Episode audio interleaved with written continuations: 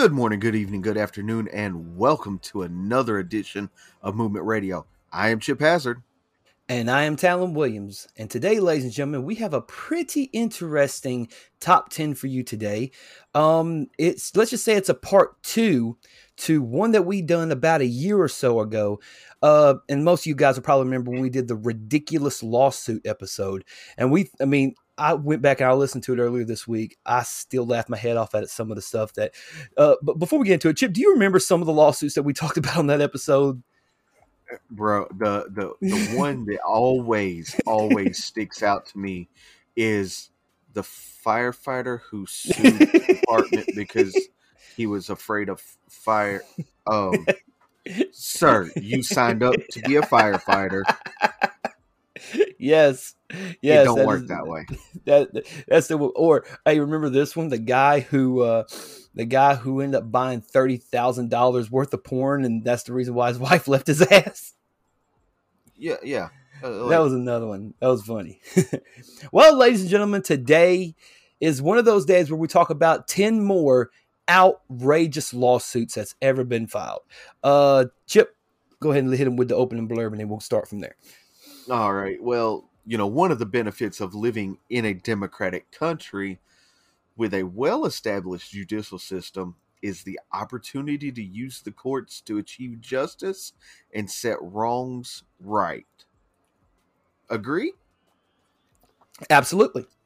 Yep. But unfortunately, there is some drawbacks to that. And some folks go to court about things that make most of us just shake our heads.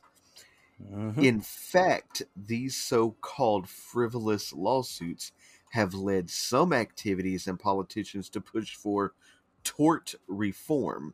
And if you didn't know, tort is, along with contract, real property, and criminal law, one of the four major areas of law. And it describes disputes in which one person is harmed by another. Tort reform then would reduce the litigation of and damages awarded to for these types of cases. Right. Is such a change needed? Maybe, maybe not. But why don't we take a look at these 10 odd cases and judge for ourselves whether we think there needs to be tort reform or not. Right. Talon, you want to hit us with the first one today? Yes, indeed. The first one we're going to talk about, the headline reads, "Bubbles Aren't Always Fun." Her name Bubbles. Oh, I love that movie. Oh, that movie's so great. Zach and Mary Make a Porno. Go check it out. We're not sponsored. See you. All right. That being said, though, let me direct you off. Okay.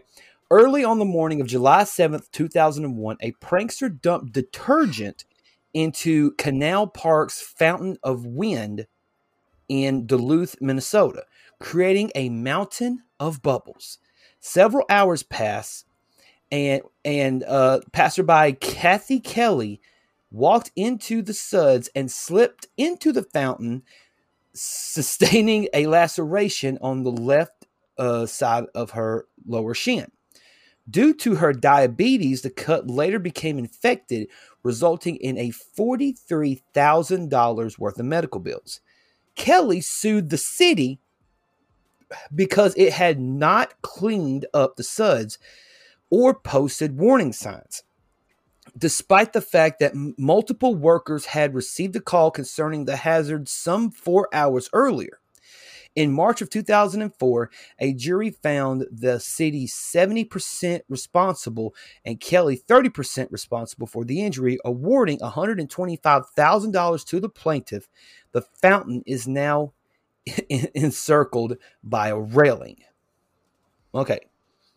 So let's think about this for just a quick second. Okay, so somebody pulled a prank, put some detergent into the fountain, and it had a big old mountain of bubbles and things, stuff you see at like a rave party or something, bubble parties or whatever. Right. And then this goes on for several hours, okay?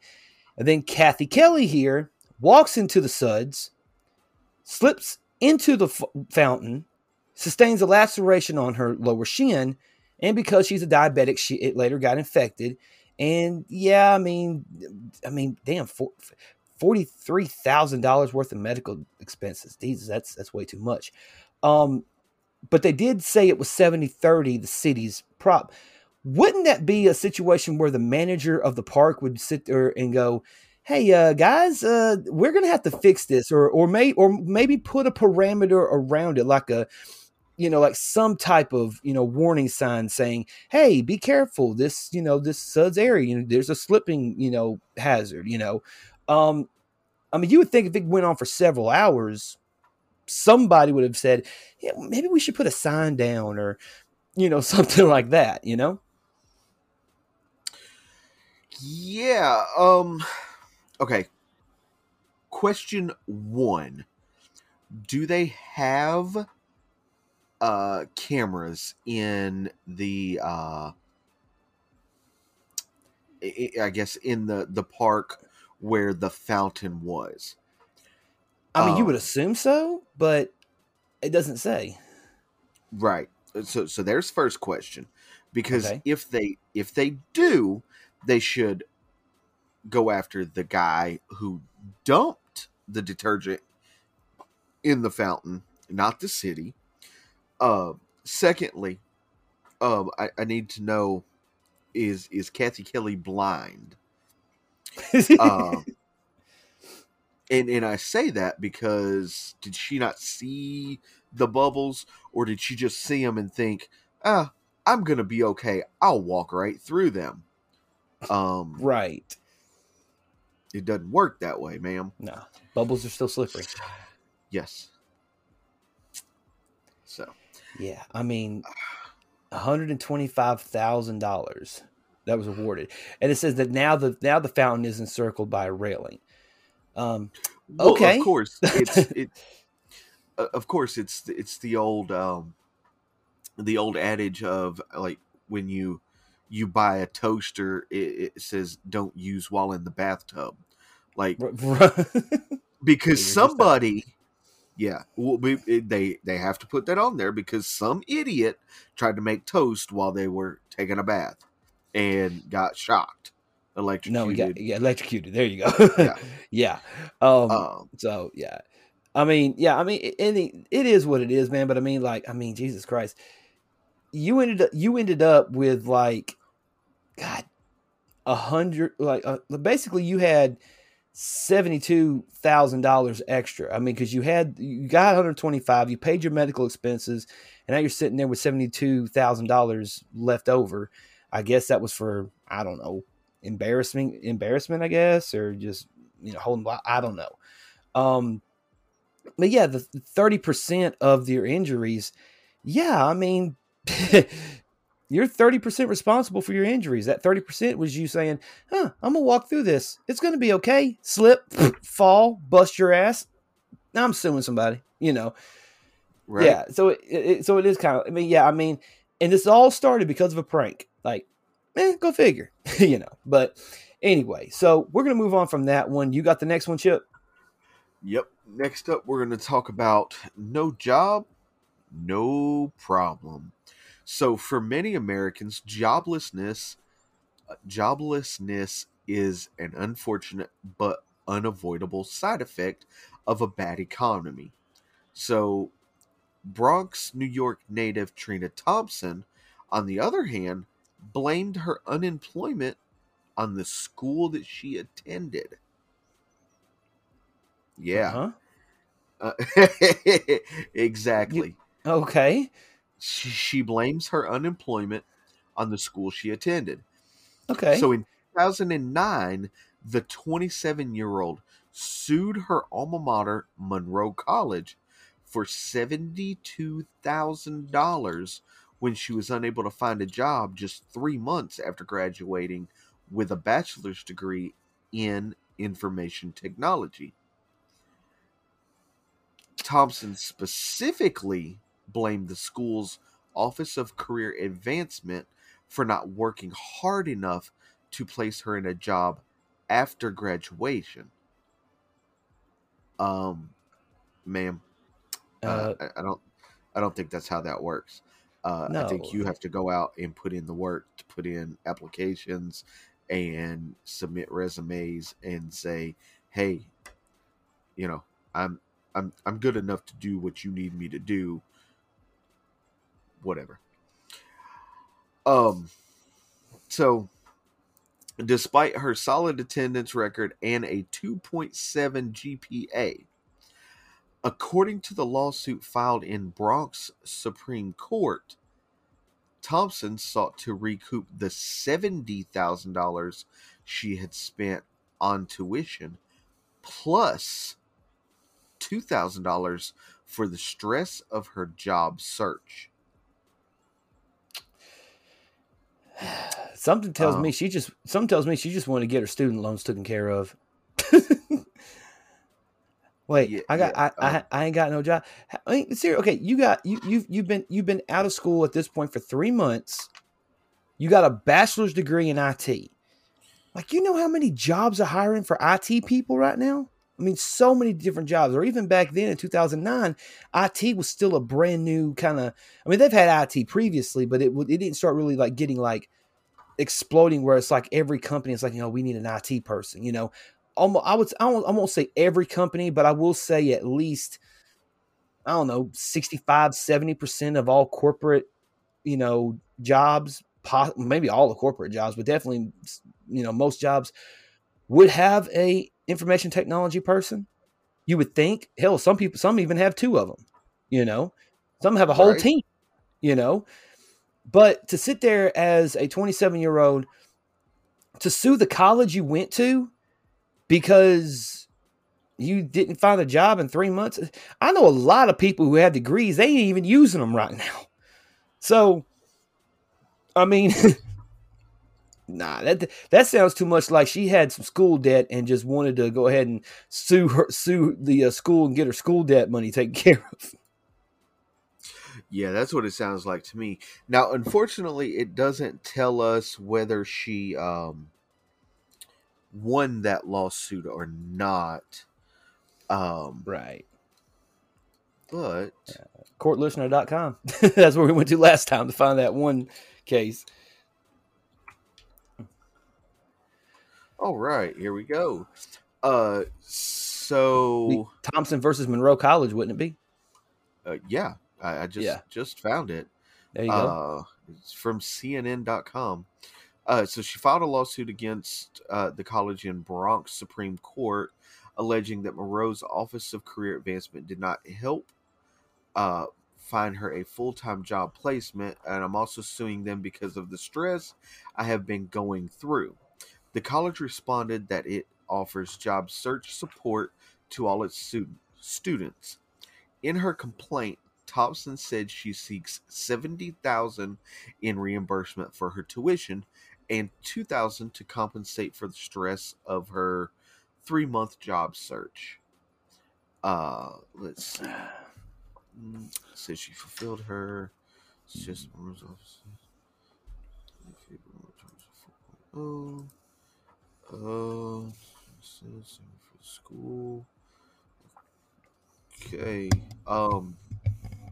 Even this doesn't say whether she won the lawsuit or not. It just says that Monroe College released a statement saying that while it is clear that no college, especially in this economy, can guarantee employment, Monroe College remains committed to working with all of its students, including Ms. Thompson, who graduated only 3 months ago, to prepare them for careers and to support them during their job search. Thompson said she has not hired an attorney to represent her because she cannot afford one. While she filed her complaint, she also filed a poor person order, which exempts her from filing fees associated with the lawsuit. Asked whether she would advise other college graduates facing job woes to sue their alma mater, Thompson said yes. It doesn't make any sense. They went to school for 4 years, then they come out working in McDonald's and Payless. That's not what they planned. Well, I mean... of course that's not what you planned. shit, if everything in life went according to plan, I'd be main eventing WrestleMania. You know what I mean? Like, I mean, there'd be several things in my life that I wanted to plan, you know, but shit happens. You have to just deal with the fact that shit happens. Not every place that you want to go to. And you're also got to think about it this way. When people hire, people don't necessarily hire because of what you can do. They hire who you are. See, when you ever, because shout out to Gary V, because he has a lot of great insight on this. I really wish we can get him on the show. We just don't have the funds. But, you know, whenever you're hiring somebody, you hire people who are a good fit for your company. Now, it doesn't say whether or not Trina Thompson here had a bad attitude, or if she was just a rude individual, or they felt like maybe she wasn't a good fit for the company for whatever reason. But these, so does this mean that you're going to sue every company that you fill out an application for and they don't hire you?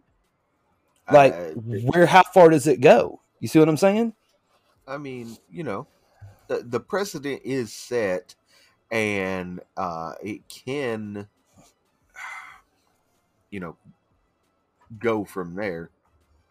Yeah. But I mean, but the universities and the colleges, they have no legal obligation to make sure that you get a job. All they can do is just prepare you for the job that you want, and then it's your job to go find that job. Or hell, here's an idea, and it might be crazy. This was 2009, so maybe these services didn't exist anymore, maybe, or back then. But hell, you got Indeed.com, you got ZipRecruiter. Like, there's a shit ton of job sites that you can find on the internet, you know. And back, I understand back in 2009, that probably wasn't a whole lot of, you know, options out there. But in 2021, plenty of options are out there for ways that you can, you know, find a job. But exactly, I don't know. I mean, it's just, yeah, it sets a very weird precedent, I think. But 100%. $2,000 for stress and for a job search. I'll take that. I'll take that any day of the week. Shit. That being said, though, let's move on to the next one. The next one is called Trespass at the Owner's Risk. This one might be a doozy. All right. It's hard to believe that anyone could win a lawsuit for being injured while trespassing on someone else's property. Okay? But that's exactly what happened to two Lancaster, Pennsylvania teens who were severely burned atop a parked railroad car in 2002. While out skateboarding, Jeffrey Klein and Brett Birdwell illegally entered property owned by Amtrak and Norfolk Southern Corporation, and climbed to the top of a boxcar in hopes of getting a view of the city. An uninstalled wire suspended above the train jolted Jeffrey Klein with 12,500 volts of electricity, causing severe burns to over 75% of his body. Birdwell received burns over 12% of his body. When he ran to assist his friend, whose clothes have caught on fire. In October of 2006, at the trial, a jury said that although they were trespassing, the 17-year-old boys bore no responsibility for the accident. Instead, the blame fell entirely on Amtrak and Norfolk Southern Corporation for failing to post signs warning of the danger from the electrified wires that power the locomotives. For medical costs, pain and suffering, and loss of life's pleasures, okay, that's in quotation. I don't know what that means. The teens received a combined $24.2 million. Good Lord. Yeah. So this one kid got burnt. 75% of his body severely burned. Birdwell got only 12% of his body burned. So they went to trial. And even though they were trespassing, meaning they shouldn't have been there to begin with, ended up, you know, having something bad happen to him. An accident happened. And 12,500 volts is no. I'm not sure why they're not dead. Like, why? How are these kids still alive after being shocked with that much voltage? That being said, though, right, 24.2 million. Whew, that's a lot. That is a lot. But to circle back real quick, you okay. said they put loss of life's pleasures in quotation yes. marks. Yeah. So for our listeners out there, what that means, it is the loss of enjoyment of life, sometimes known as hedonic damages, and it refers to the detrimental alteration of a person's life or lifestyle, or a person's inability to participate in the activities or pleasures of life that were formerly enjoyed. Okay. So I would guess. Yeah, I've never heard that expression before, though. Right. I've never heard it put that way before. Put it that way. Right. So I would guess to say that maybe these young boys were not able to skateboard anymore. Maybe. Maybe. You know, that's the only thing I can get from that. Yeah, well, definitely Jeffrey Klein probably couldn't do it anymore. Definitely Jeffrey right. wouldn't be able to do it anymore. I mean, maybe. This was back in 2002. I mean, that was way over, you know, which, I mean, 2002, I mean, teenagers, I mean, even if they were, you know, 13 years old in 2002, I mean, they're probably, what, our age now, maybe a little bit older? Right. You know, so, but. Well, I mean, 2002, you said? 2002, they were about 14, yeah. Because it says right here, it says in October of 2006, they were 17. Yeah, so yeah. 2002, I would have been 19. Yeah. So, yeah. 2000, and I was 16 in 2000. No? 2002, I was... You would have been 16, that's correct. Yeah, I've been 16, yeah. That's right. So, close in age. They would be close in age. Right. You know, so hopefully their wounds have healed over the course of time, and you know, but even still, I mean, but then you go back to the original question, like, do you put the blame on Amtrak and Norfolk Southern because they didn't put any signs up, or do you put the blame on the boys because they shouldn't have been there? One of them situations of, you know, doing something you shouldn't be doing. And then you got hurt, and it's like, yeah, you may have won $24.2 million, which let's just say, let's split it down the middle. Each of them got 12.1, even $12.1 million. I mean, can you really enjoy that money? Yeah, I'm sure they could. I mean, yeah.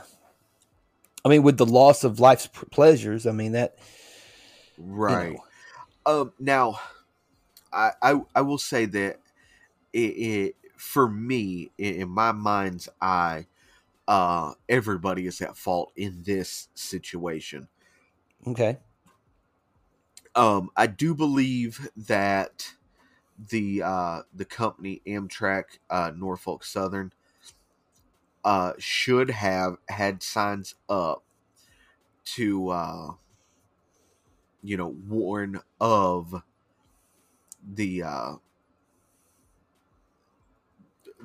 wires hanging, even not just for like trespassers, but people that work there. Like, you know, hey, if this is my first day on the job, I don't know that these wires are there, right? Right. So you do need to, have signs posted saying, you know, hey, electrical wires above, caution, you know, something like that. I also think that the two boys were at fault at the same time because they were somewhere they shouldn't have been. Yeah, exactly. I mean, everybody is at fault here. But even, and I think that's where the conflict comes into play with a lot of people, especially with the Amtrak people saying, well, wait a second, they shouldn't have been there anyway. You know, they got hurt. How is it our responsibility that they got hurt? Blah, blah, blah, blah. So I understand where they're coming from, but also at the same time, it's like, you know, why wasn't your area more closely guarded? I mean, Amtrak and, you know, I mean, that's a big train company. I mean, you would think that they would have, I don't know, some security guards, a better fence, warning signs all up, you know. Yeah, you would think so. Yeah. But like I said, you know, hopefully all these many years later, hopefully the kids are doing better in life. I guarantee you they don't trespass anywhere anymore. Right. So you learn. Hey, sometimes you got to learn lessons the hard way. So there you go. What's that saying? Fuck around and find out. Fuck around and find out. You damn right. All right. We're putting that on a t-shirt, by the way, next. All right. So the next one, let's go on to the next one. You got it. Next up, we're going to talk about the headline, Don't Blame Me. All right. So okay. In 2009, 20-year-old Chelsea Hess met some friends at a sports grill in Bluffton, South Carolina, and she was served alcohol, even though she was not 21, the legal drinking age in the state. Intoxicated, she drove away from the restaurant just after 1 a.m. and lost control of her car, rolling it off the road. Hess, who was not wearing a seatbelt, was thrown 20 feet from the vehicle, sustaining serious injuries that caused her to become a paraplegic. That sucks. Very, very, very tragic. Very tragic. So, before we go on, I do want to say my heart goes out to her. I'm becoming a paraplegic at the age of 20. It has to be something that is absolutely terrible to deal with. Right, however, you knew you were not of legal drinking age. You also knew that you should not be drinking and driving. Right. You also know that when you get into a vehicle, you put your seatbelt on. Mm-hmm. So, right. One more quick thing too. I think also the people who she was around and kind of, I don't know if they goaded her, but if you knew for a fact she was 20 years old and she was drinking, maybe the friends that she met up with were also under the age of 21. I want to know where, you know, does this sports bar not check ID? Do you not look? I mean, yeah, I know people have fake IDs, but I mean, you could tell the difference between a real one and a fake one. The fake ones are damn near see-through, you know, almost, you know, but, you know, sometimes, I mean, kind of, I mean, you get a good one. I mean, you can get a good one, but I mean, that's the thing, man. I mean, a sports bar can lose their fucking liquor license for selling the underage. That's what happened to the damn Cowboy, among other things. Right. We're not going to get into that subject right now. Maybe on a later time. But yeah, but I mean, some friends you got, if you're friends with someone and you know they're drunk and you allow them to get in the fucking, you know, car to drive, like, you ain't that good. But what's that old saying? Friends don't let friends drive drunk. Right. I mean, there you go. All right. But anyway, go ahead and continue with the word. I'm sorry. So instead of taking responsibility for her actions, she filed a lawsuit against the sports grill and the South Carolina Department of Transportation in December of 2011.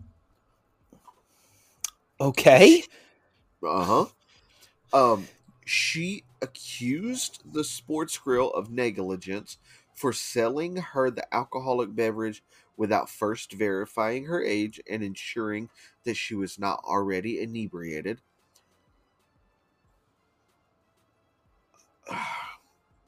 Okay.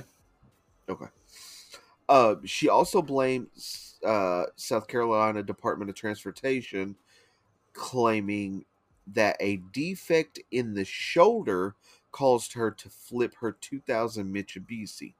The department's failure to maintain the shoulder or mark the damaged area, according to the lawsuit, amounted to negligence. In response, South Carolina Department of Transportation reasoned that any injuries and or damages sustained by the plaintiff were due to and caused by the sole negligence, grossly negligent, reckless, careless, heedless, willful, and wanton acts and or omissions of the plaintiff.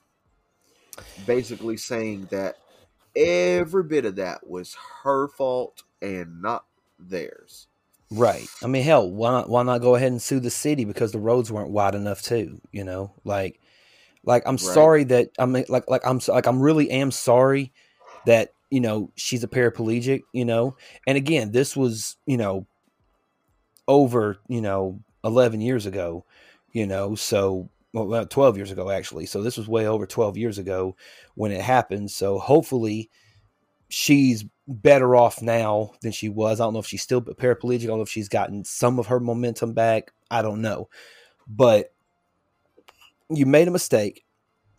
You drunk and drive. Now, I will say this. I will say that that sports grill, if her claims are true, that the sports grill didn't even check ID or anything like that, yeah, shut that motherfucker down. Take away their liquor license because you do not serve under any. It's against the law to serve people who are under the age of 21.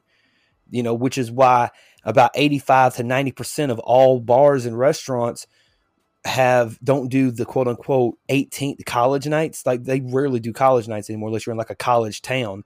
And in that case, they don't give a shit about rules anyway. You know, that's the campus PD's problem, but that's the case. Case is that, you know, like you knew you were drunk. You knew you were, you know, getting behind the wheel of a car. You made very, very bad. Now I understand you're 20 years old and you're going to make some bad decisions in your life. That's one bad decision you can't come back from, you know, hence why she's a paraplegic. So I will say, yes, I do believe that the sports grill is at fault for not checking checking and verifying her age. But at the same time, you can't really say anything. You can't really, you know, put, you know, South Carolina dot on, you know, negligence because they're just, you know, the Department of Transportation is only there, you know, for traveling and make sure, you know, that there's no inform people of wrecks and stuff, where wrecks are going on, you know, helping with the cleanup of the wrecks and things of that nature. Like here in the South, you know, Tennessee, T-Dot's I always see them on 75, 24. Like they're always, you know, helping, you know, people out, cleaning up stuff, you know, making sure the roads are, you know, clear for everybody, you know. But, you know, you can't sit there and blame them completely because then how far does that go? Do you also blame the city for not having the roads? Like how far deep do you go with the lawsuit? You see what I'm saying? Right. At some point, personal responsibility has to enter in the equation. Well, exactly. So it says that the attorneys for both the South Carolina Department of Transportation and the bar deny all allegations and claim that injuries sustained in the accident are the sole responsibility of Ms. Hess and her negligent actions. And Hess's negligent actions include driving under the influence, losing control of her vehicle, driving too fast for conditions, and not acting in a responsible manner. Right. Now, I agree that the sports grill should have asked for Hess's proof of identification. However, Hess, in my opinion, was being far more negligent in her actions involving drinking under the influence, choosing to drink underage. The fact of the matter is that if she had not chosen to drink while being underage and then drive after she had consumed a large amount of alcohol, let's take out the fact that she was underage. Let's take that out of the equation at all, because it's for me, it's the negligence of knowing that you were drinking, knowing that you consumed a large amount of alcohol, and then you get behind the wheel of a car you don't put your seatbelt on, and then you blame everybody but yourself for the decisions that you made. She's very lucky that there were no other drivers on the road, right, during the time that she had this accident, because she could be facing felony charges of her own, right, of, you know, reckless endangerment, if she hit somebody, vehicular manslaughter, right, or anything like that. So she's lucky that she didn't get in trouble for this, but right. I digress. Yeah. Oh, absolutely. Absolutely. And like I said, she is definitely responsible for a lot of, really all of the actions that she's, that she did. Although I do hold true to my statement that the bar should, the restaurant should have known, because any bar has a responsibility to take care of their customers. And if you're a bartender and you see her kind of getting woozy, kind of getting wobbly, you should have been like, all right, listen, I'm cutting you off and I'm going to get you some water or something, because you need to sober the fuck up. If you guys are getting out of here, you got to sober up real quick. Because when you intentionally, because that's negligence on the part of the bar. If you knowingly give someone more alcohol when they are physically, visibly intoxicated, then you're responsible for, how is it worded? I'm sorry. Let me think of how it's worded again.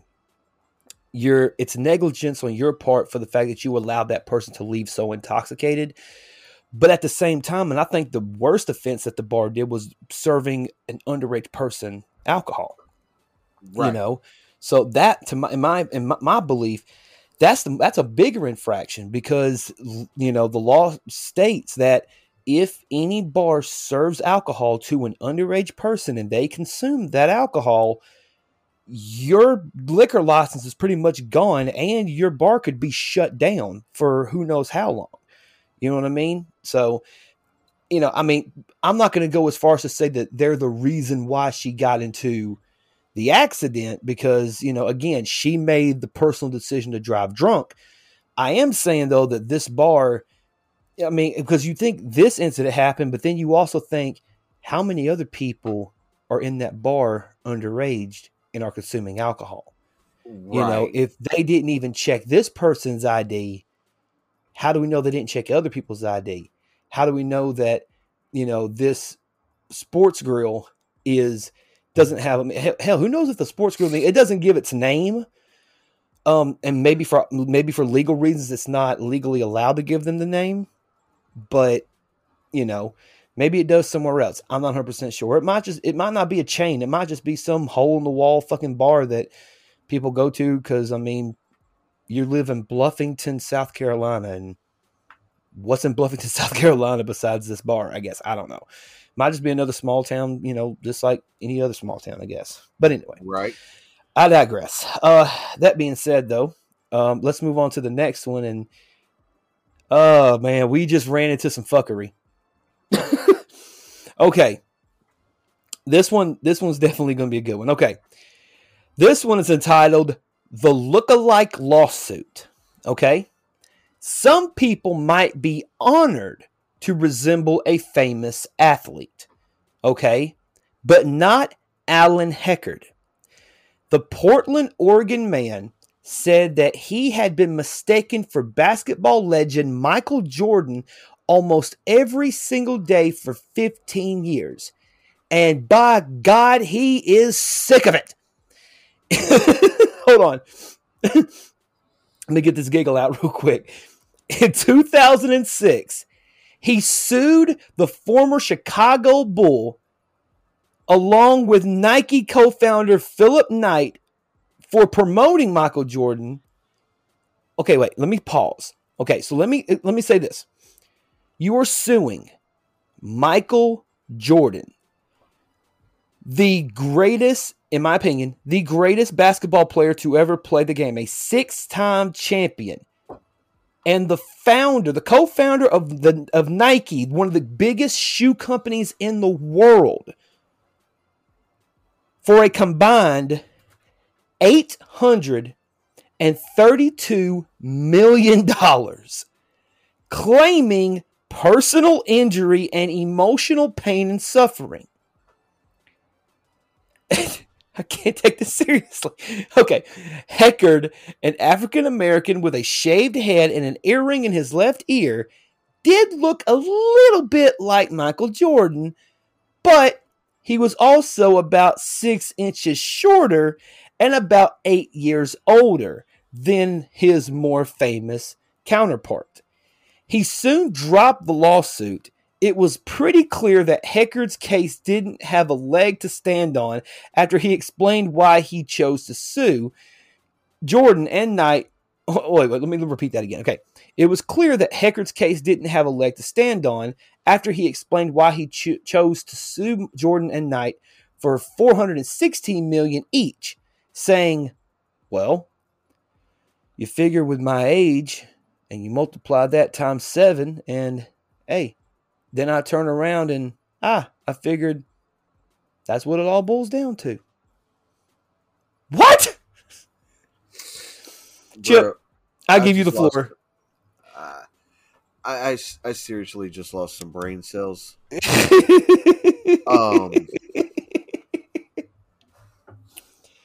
right, so it says that Heckard is virtually Michael Jordan's twin, although Heckard is 8 years older, right? 30 pounds lighter, right? And 6 inches shorter.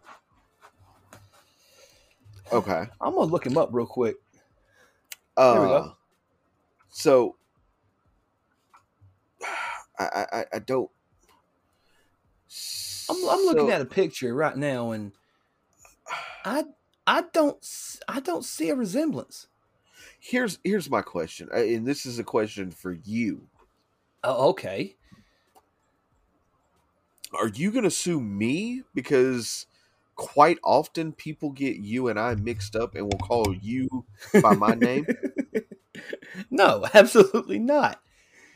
I mean... Because I tell them, Chip has tattoos, I have one. Or two, but there's one on my hand. But anyway, no, you're the one with the tattoos. I'm the one that's not the one with the tattoos, and I'm not gonna be butthurt if someone called. My own wife's done it before. Like, right? I mean, like when all you see is just a bald head sitting on the couch, and you're walking from behind the couch. I mean, you're gonna mistake one for the other, especially if you're looking at a bald head. But shit, this dude. I'm looking right at this picture, dude. They are side by side, and homeboy don't look nothing like Michael Jordan, in my opinion. Nothing like him. He's got a bald head. He got an earring in his ear. He's African American. But that's it. Like there's no other similarities between these two. Like I do not see why people thought that this guy was Michael Jordan. I don't know. Yeah, I don't get it. Also, you kind of take that as flattery. I mean, right? Hey man, me and Mike, we go way back or whatnot. Like, yeah, right? Really? Yeah, you fabricate a story, right? Right. Man.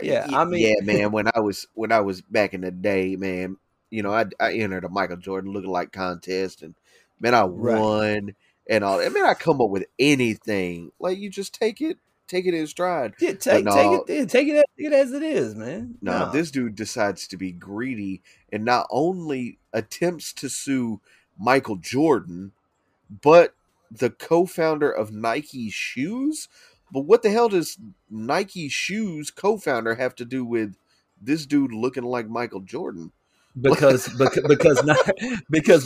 Nike promoted Michael Jordan, because Jumpman, you know what I mean? He was the one that Nike promoted the Jordan brand, and I mean, I get it. You know, I mean, you go after, but that's like suing Kobe Bryant, but also suing the Los Angeles Lakers. You know, like, no, shut the fuck up. No, you're not doing that.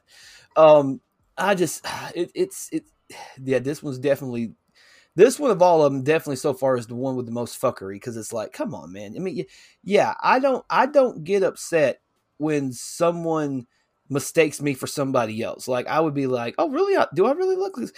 I'll tell you what happened one time. I had a shaved head one time. I still have a shaved head all the time, but nevertheless, you know, but I had my beard looking a little bit different than what I normally did.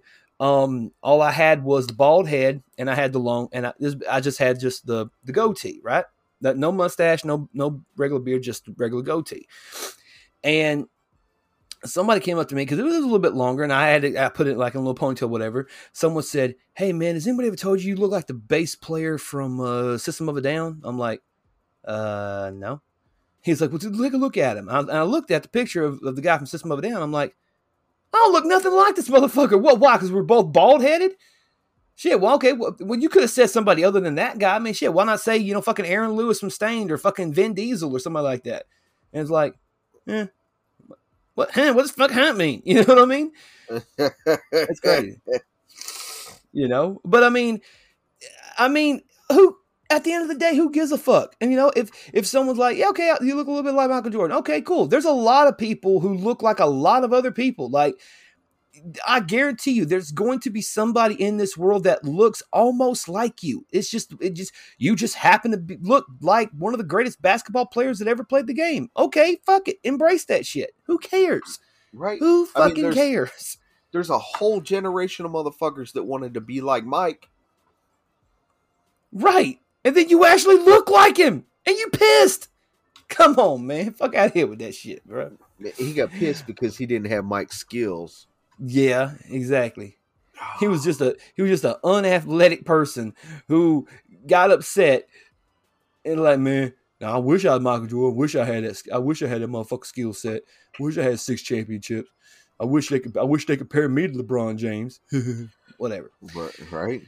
All right. But anyway, let's move past this guy and let's move on to the next one. What's the next? Oh my God, I read the headline. Go ahead. Yep. Next up is fingered as a scam. Okay, with that being said, ladies and gentlemen, before this podcast gets shut down, thanks for tuning in. Just go ahead, man.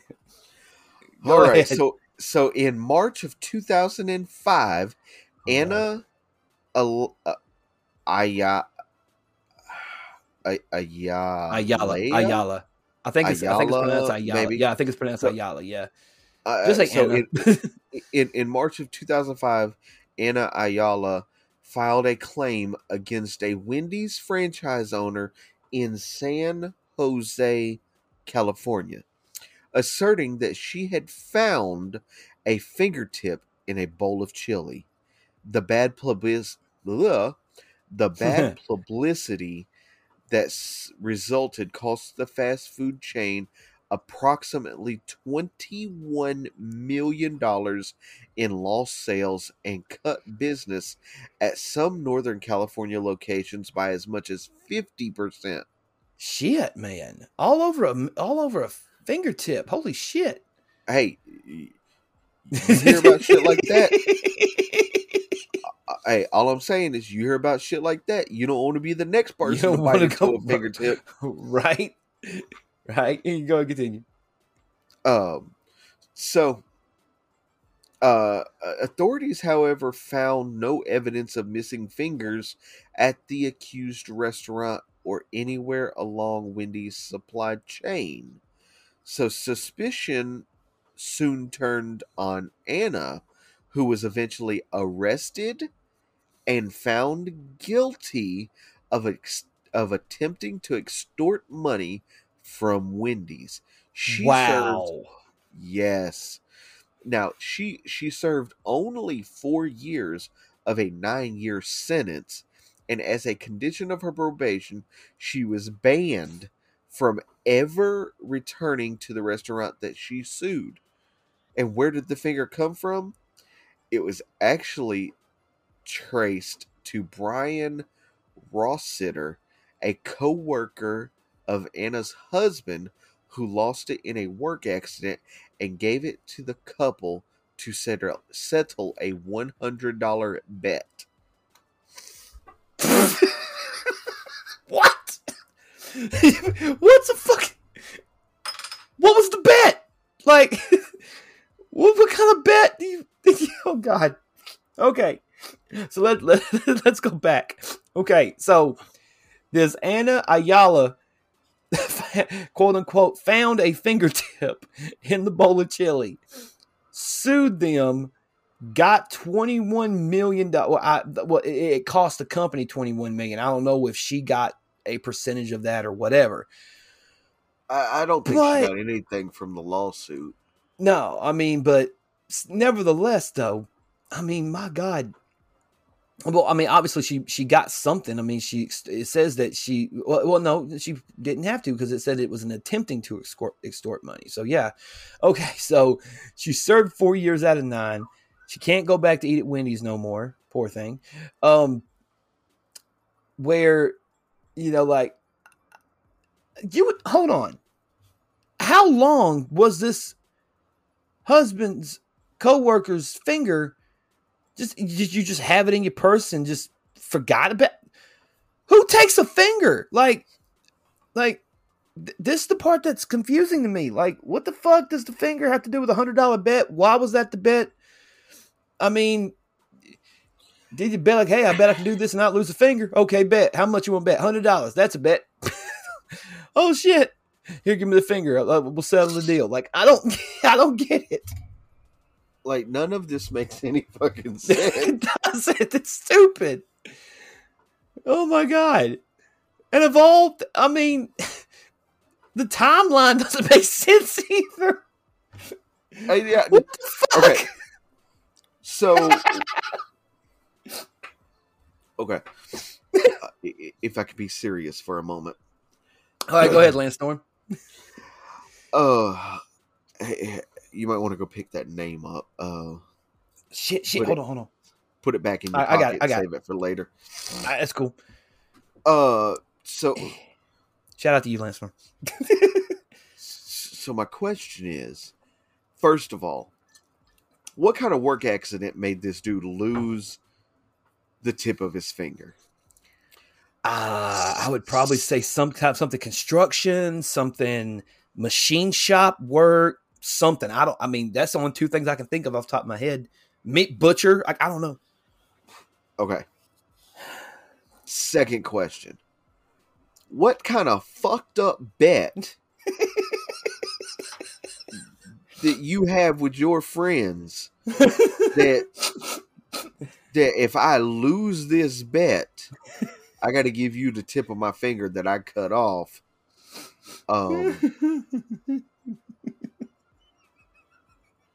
Just I need to know, like, because you have been my brother from another mother for fucking 20 years. Word. They ain't not a bet on this motherfucking planet gonna make me give you the tip of my finger. Hey, no disrespect, bro. I don't want the tip of your finger. You can have all the fingers you want, brother. Like, God. And then this bitch thinks it's gonna be okay. She's like, man, they'll never figure this one out.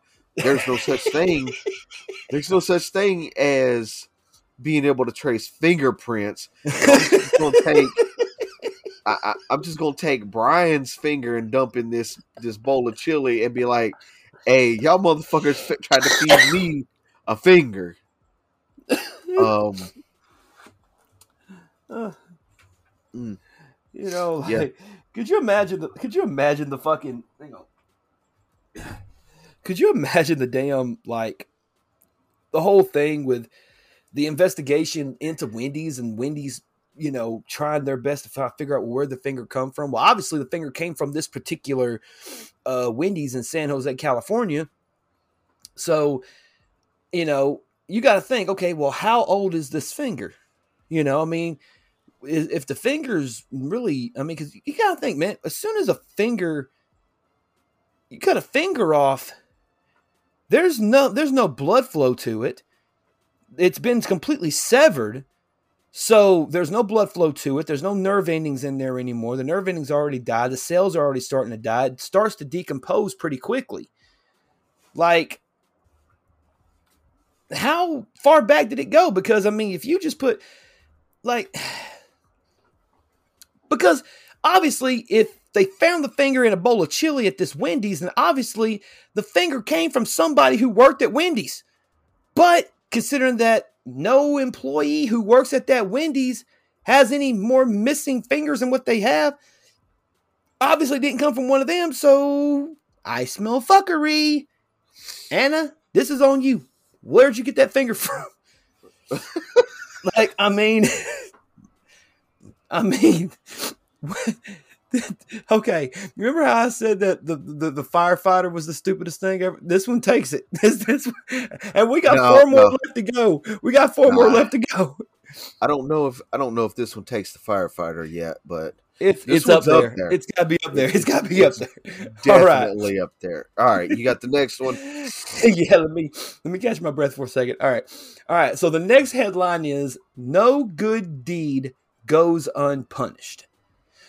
Okay, no good deed goes unpunished. We've heard this one several times. Okay, here we go. On July 31st, 2004, Colorado teens Taylor Ostergaard and Lindsay Zellity. There we go. Weird ass names. I'm sorry.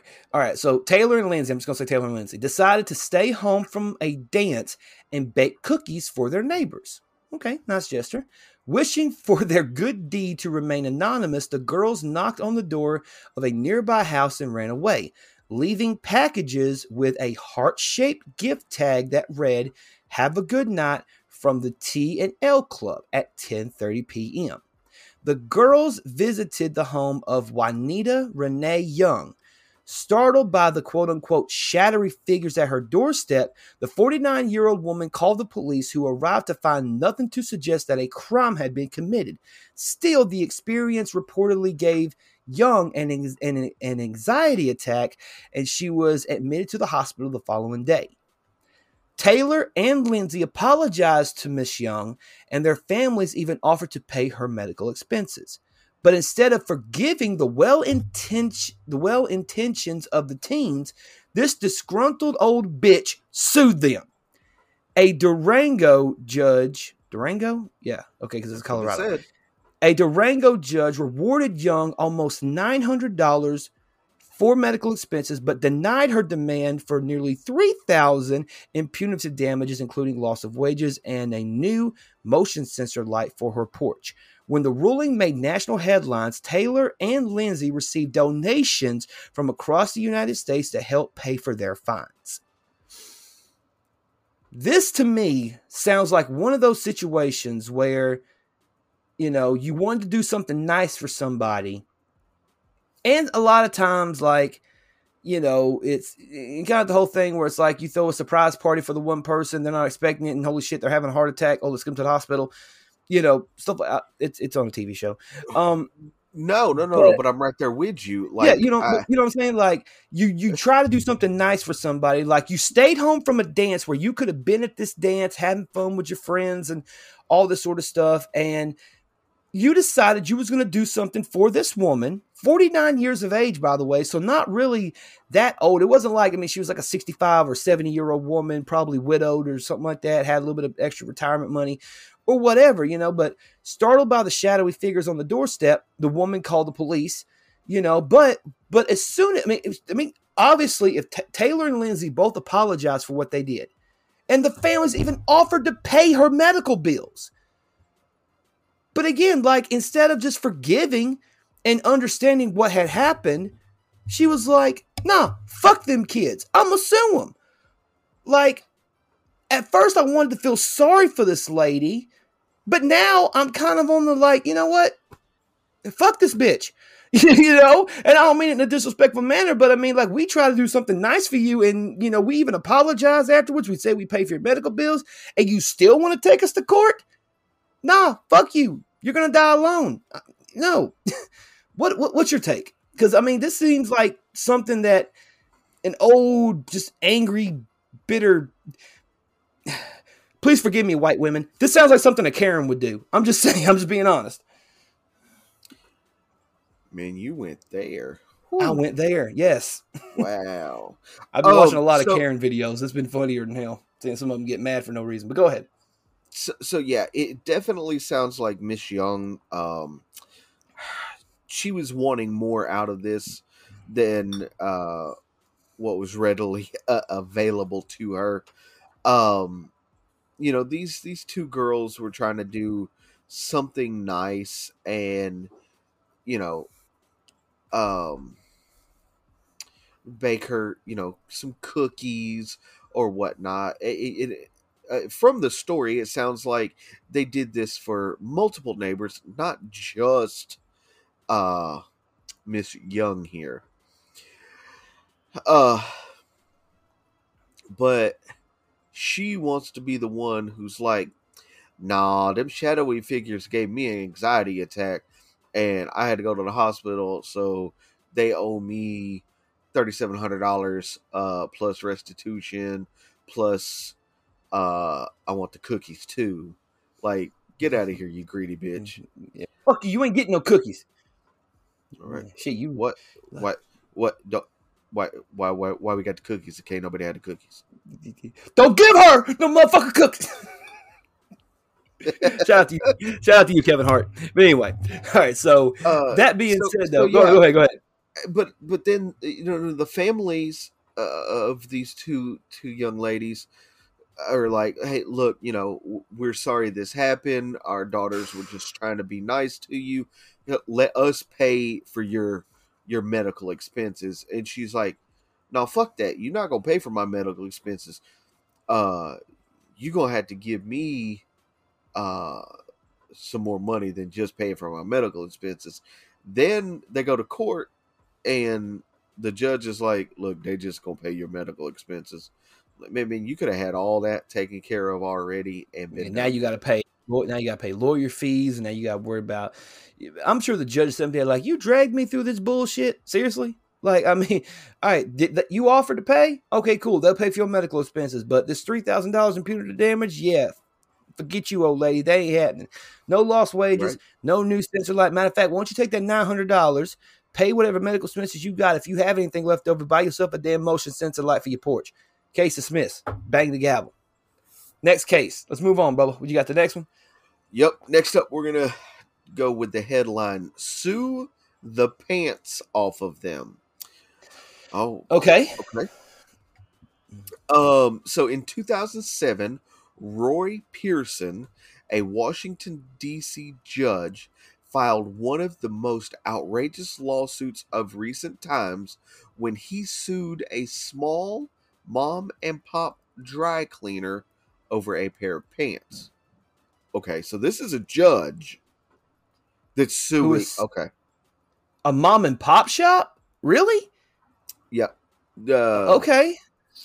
So Pearson claimed that the shop owners Jin and Sue Shung misplaced his pants after he brought them in for a $10.50 alteration, and then tried to return a cheap imitation pair of his $800 trousers.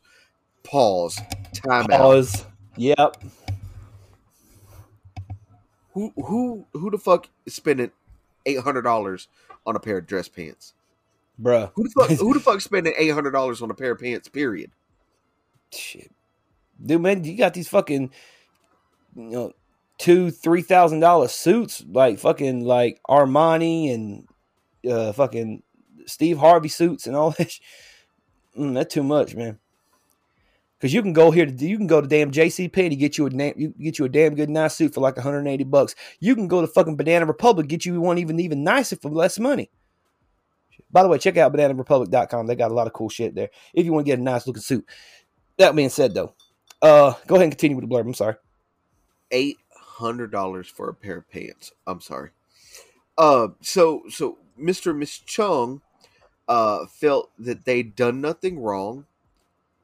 but they offered to settle with the judge out of court for $1,200. $1,200 or $12,000? All right, $12,000. I'm sorry. Well, shit, $12,000? I mean, hell yeah. I mean, that ought to buy you a couple suits, right? Okay. We got to pause again because I have a question. All right, go ahead. If you felt like you did nothing wrong at all, why would you offer to settle for $12,000? That's a lot of money to settle for doing nothing wrong. Well, if I had to guess, it would probably be because it would cost you more money if he decides to take you to trial. Then you have to pay legal fees and a lawyer on top of everything else, and it would exceed that $12,000. So you might as well go ahead and try to settle that way. You can drop the lawsuit and everything can be copacetic. That's what I'm guessing. I don't know. Maybe not. I don't know. All right, anyway, go ahead. So unimpressed, the judge then sued the Chungs and their son, asserting that the satisfaction guaranteed and same-day service signs posted in the store represented an unconditional guarantee that entitled him to a considerably larger settlement. Pearson sought $1,500 per defendant for each of the estimated 12,000 days that the signs appeared in the dry cleaners. Wait, what?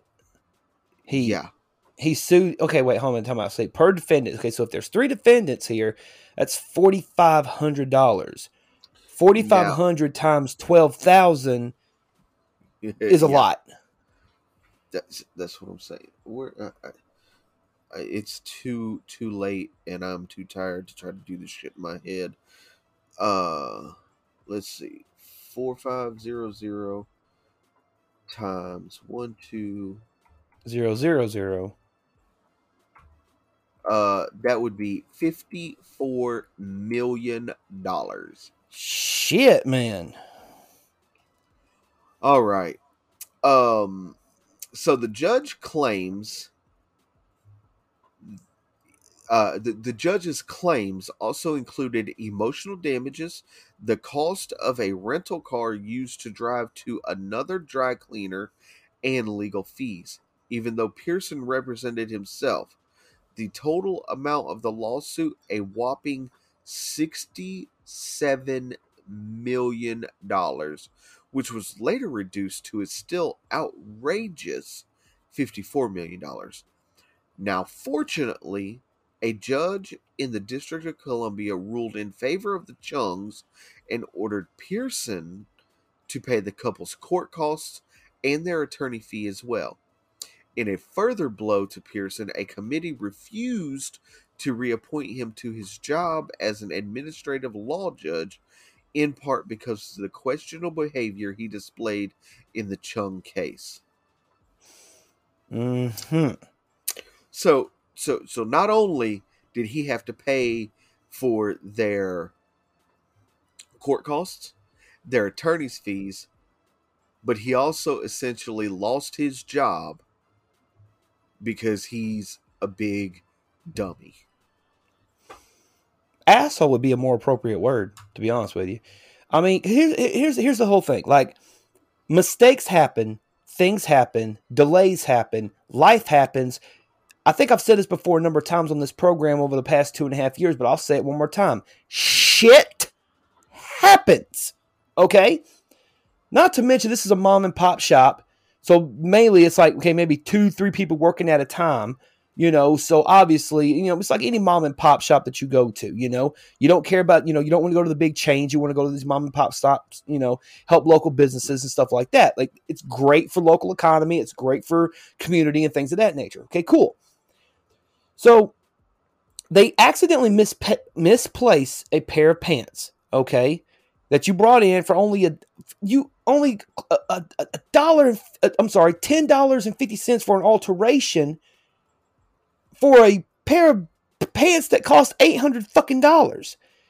And It's like, you know what? I did nothing wrong, but you know what? I don't want to get this to court because I know I don't want this big lawsuit to come out. We got a little bit of money saved up. I don't want to be any trouble. And I'm pretty sure that Mr. Roy Pearson intimidated this couple, you know, a lot. So what they he probably intimidated him to the point that he was going to sue the shit out of him, which I'm sure is probably what happened. So they was like, okay, we'll settle for $12,000. Like, just take $12,000, you know, whatever. And then he was like, nope, I'm going to sue your ass. I'm going to, quote unquote, sue the pants off of you. But $67 million? Which was later reduced down to $54 million, but still $54 million? You know, and thank God there was a judge in D.C. who looked at this and said, I wasn't there. I wasn't in the courtroom. But if I could imagine what that other judge said to Mr. Pearson, I would probably look at it and he would probably be like, Mr. Pearson, sir, are you out of your fucking mind? You know, like, I mean, that's where my head would go. You know, like, no, fuck this guy. I don't know. What is your initial thoughts? Well, I would say that Mr. Pearson here is a big dummy. For lack of a better term, but also like, man, excuse me, man, these people offered to give you $12,000 in a court case that they claimed no wrongdoings to. They're like, look, we didn't fuck nothing up, but we're going to go ahead and give you 12 grand so you'll leave us alone. Right. I think that's more than generous. Yeah. I was looking for something else, but yeah, I'll go with generous. It was more than generous for Mr. and Mrs. Chung. Right. But homeboy here tries to get a little too greedy for his britches, right? And sues them for $67 million because of one single lost pair of pants that he claims cost him $800. All right. So first of all, I want to say you are a dumbass. But you paid $800 for a pair of pants. Right. Dumb ass. Secondly, you're an ungrateful piece of shit because you tried to sue these two willingly helpful people because they misplaced a pair of pants that your dumb ass claims to have paid $800 for. Like, so I'm happy that you ended up having to pay their court costs and their attorney's fees and that you had to find a different job because being a judge is too difficult for you to wrap your brain around. Right. And the fact that and something else came to my mind too. If you can afford an $800 pair of trousers, why the fuck you worried about it? Right. If you can afford an $800 pair of trousers, trust me, you got money.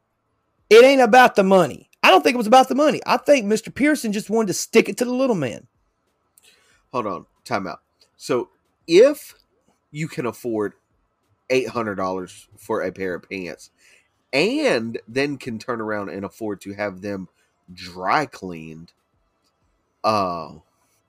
because I myself, look, I'm not poor, but I can't afford $800 for a pair of pants or to have the motherfuckers dry cleaned.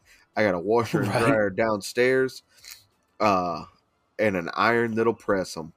That's right, exactly. And you only went in for, you got mad. Okay, $10. Okay, you would have been out $10.50 because of an alteration. They lost. Okay, fine. They lost your foot. Look, again, I will repeat myself. Shit happens.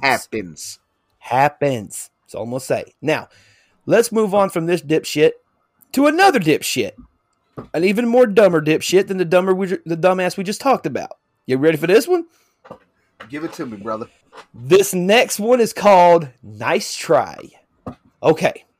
Jail gives inmates a lot of time to think, and a Chesapeake, Virginia prisoner used the hours to come up with an unexpectedly innovative lawsuit.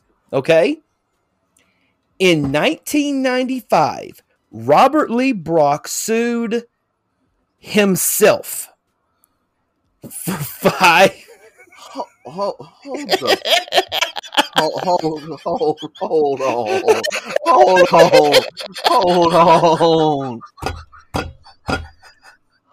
on. Okay. Hold on. What the fuck? Hold on.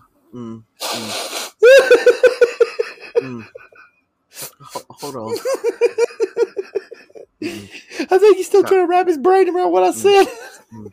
Hold on. Did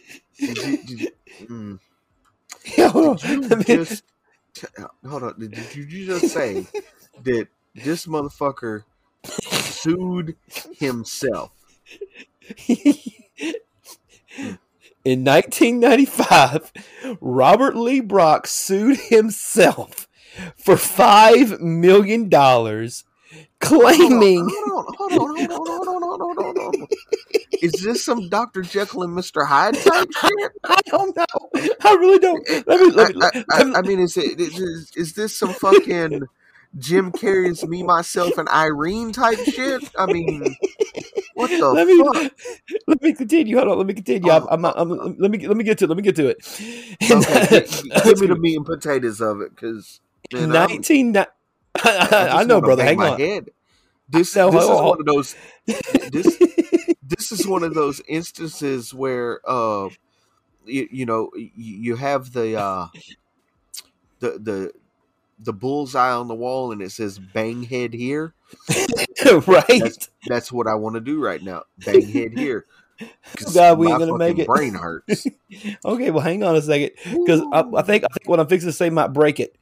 In 1995, Robert Lee Brock sued himself for $5 million, claiming that he violated his own civil rights when he was arrested 2 years earlier for breaking and entering and grand larceny. He says, and I quote, hold on.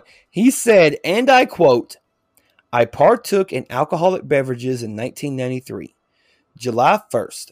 As a result, I caused myself to violate my religious beliefs. This was done by my going out and getting arrested," wrote Brock in the lawsuit he filed in federal court. But because he had no income in jail, Brock asked that the state pay him the multi-million-dollar settlement. Judge Rebecca Beach Smith dismissed his claim as ludicrous, but acknowledged his innovation and acknowledged his innovative approach to his legal rights litigation. I don't know what to say. Hold on. God. Hold on. So.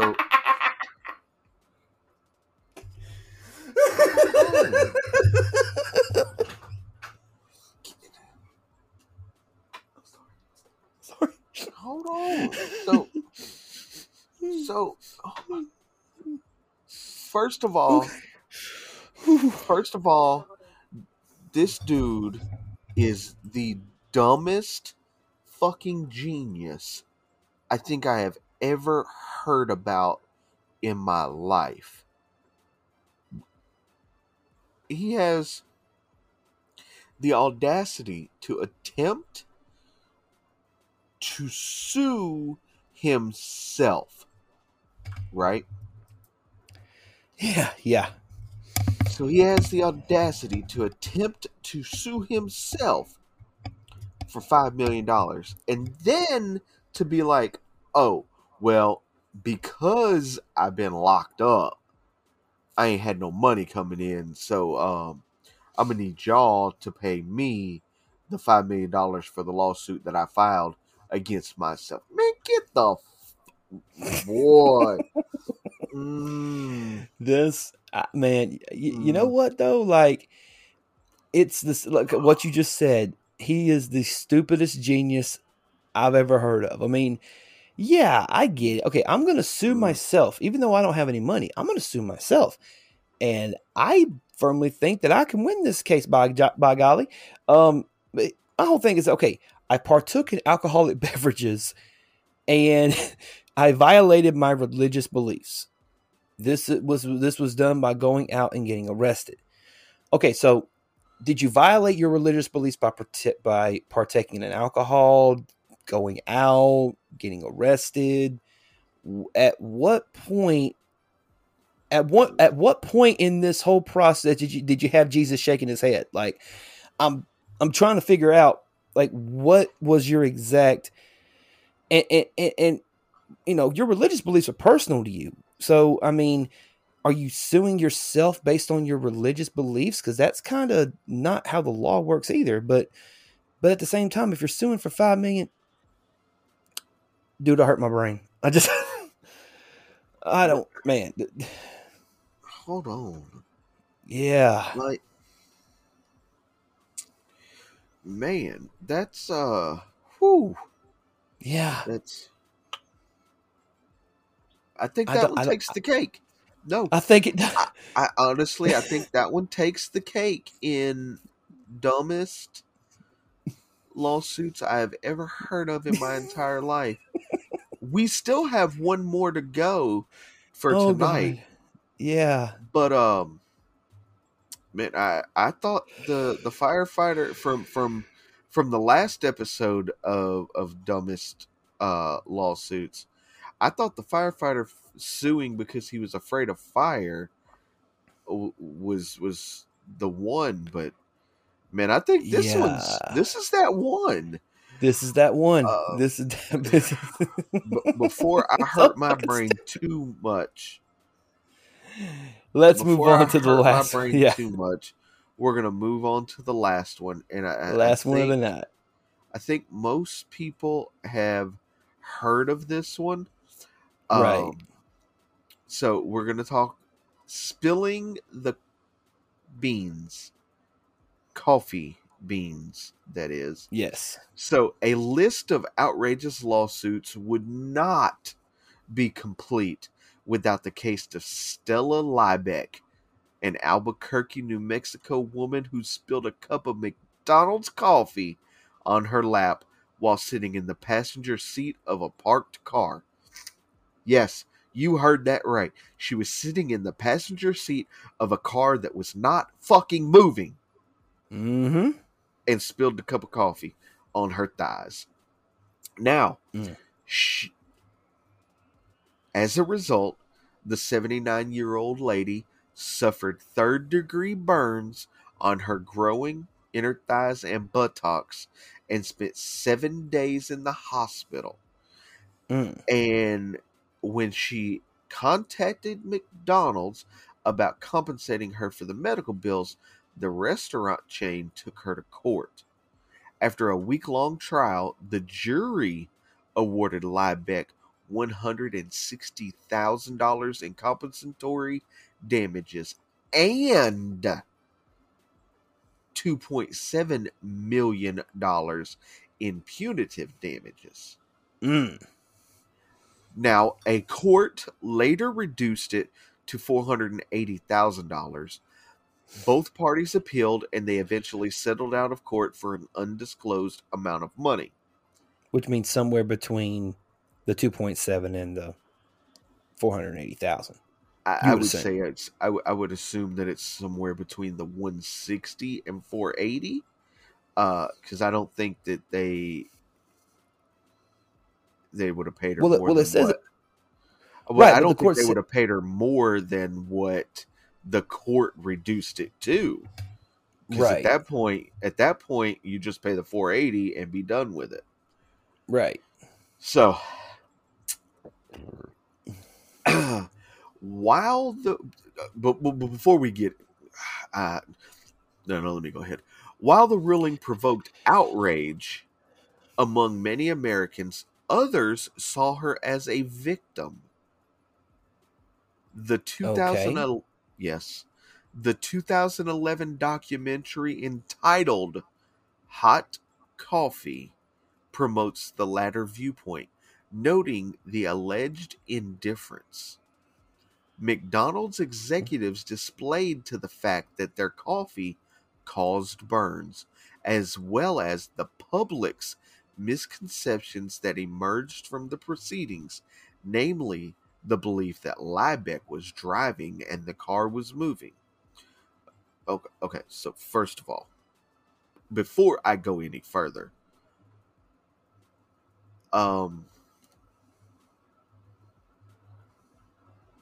yes, coffee can cause burns. Yes. Any hot liquid can cause burns. Absolutely. So, I think that's a dumb quote, but it says, love the verdict or hate it, there's little question that Liebeck's lawsuit resulted in one of the most famous cases of recent decades. It became the butt of many jokes for late-night comedians and was even parodied in a 1995 episode of the popular television show Seinfeld. The case also in... Sorry. Yeah. The Wasn't case a fan, also... Sorry. No, me either, but I a lot of people like Seinfeld. So, I digress. Good. The case also inspired the creation of the Stella Awards, which highlights particularly wild, outrageous, and ridiculous lawsuits. Mm. Okay. Now my question. Okay. When you order coffee, do you not expect it to be hot coffee? It's not like I went to Starbucks and ordered a grande mocha frappuccino, right? Right. That's cold. Or even walked up and ordered a cold brew with a double shot of espresso. Right. I mean, Dunkin' Donuts is known for their iced coffees, you know. Most of their coffees are iced coffees, you know. But nowadays, you go I don't even think Starbucks gives you regular just straight black coffee anymore. I think they give you a double shot of espresso. Can you order straight black coffee? You can order straight black coffee. Okay. That's not what Starbucks is known for, but you can order it. Right. I don't know. There's something about that bun machine at the gas station at 6:30 in the morning. I don't know. That coffee good for whatever reason. But anyway, go ahead. Yeah. I threw him off a little bit. He was like, "Gas station coffee." Okay. No. Gas station coffee is the shit. I love gas station coffee, especially when you're driving 7 hours. Yeah, definitely worth it. Ooh, man. Anyway, I don't, man, I just don't understand how this is even a thing. I mean, I do know, I cannot wait. There's from the last episode to this episode, we haven't touched it yet. There's a lawsuit that I'm waiting to talk about. So maybe it's going to be in episode 3. We'll see if it makes the list, because there's going to be another part to this. Oh my God! Yes, we have to.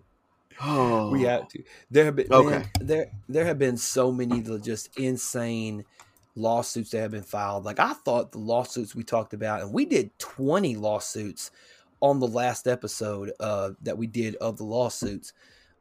These ones are just so outrageous, you know, from the state. Like the 20 we did previously were like the ridiculously hilarious ones. These are just the outrageous ones. Like, what, you know?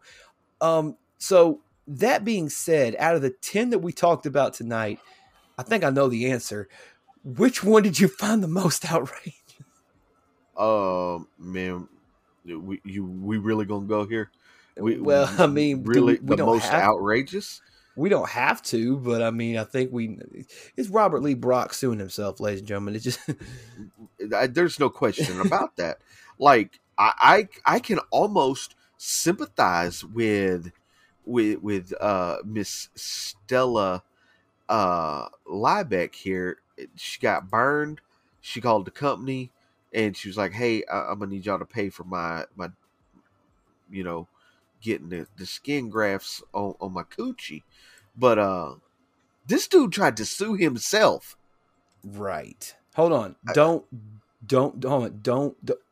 We're not gonna end this just yet. I'm fixing to send you a picture, and all I want you to do is just look at the picture. Hold on. It pertains to Mr. Robert Lee Brock.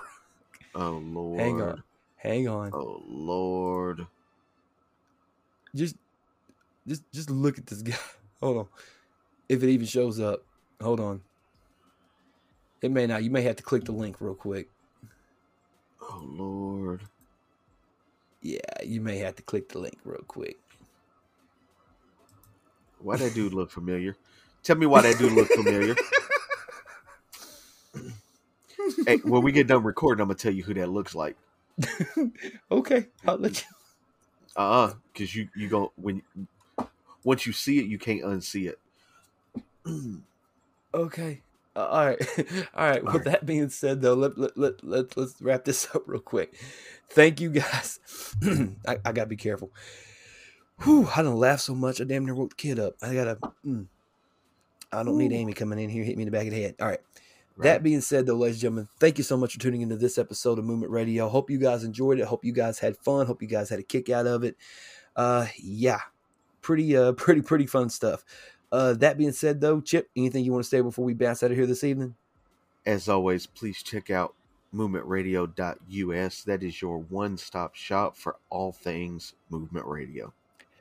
Absolutely. Shout out to our good buddy Sean Thompson at Thompson Personal Training. Go check him out on Facebook, Thompson Personal Training. He's got all of his prices and everything there ready for you to check out and tell Movement Radio sent you.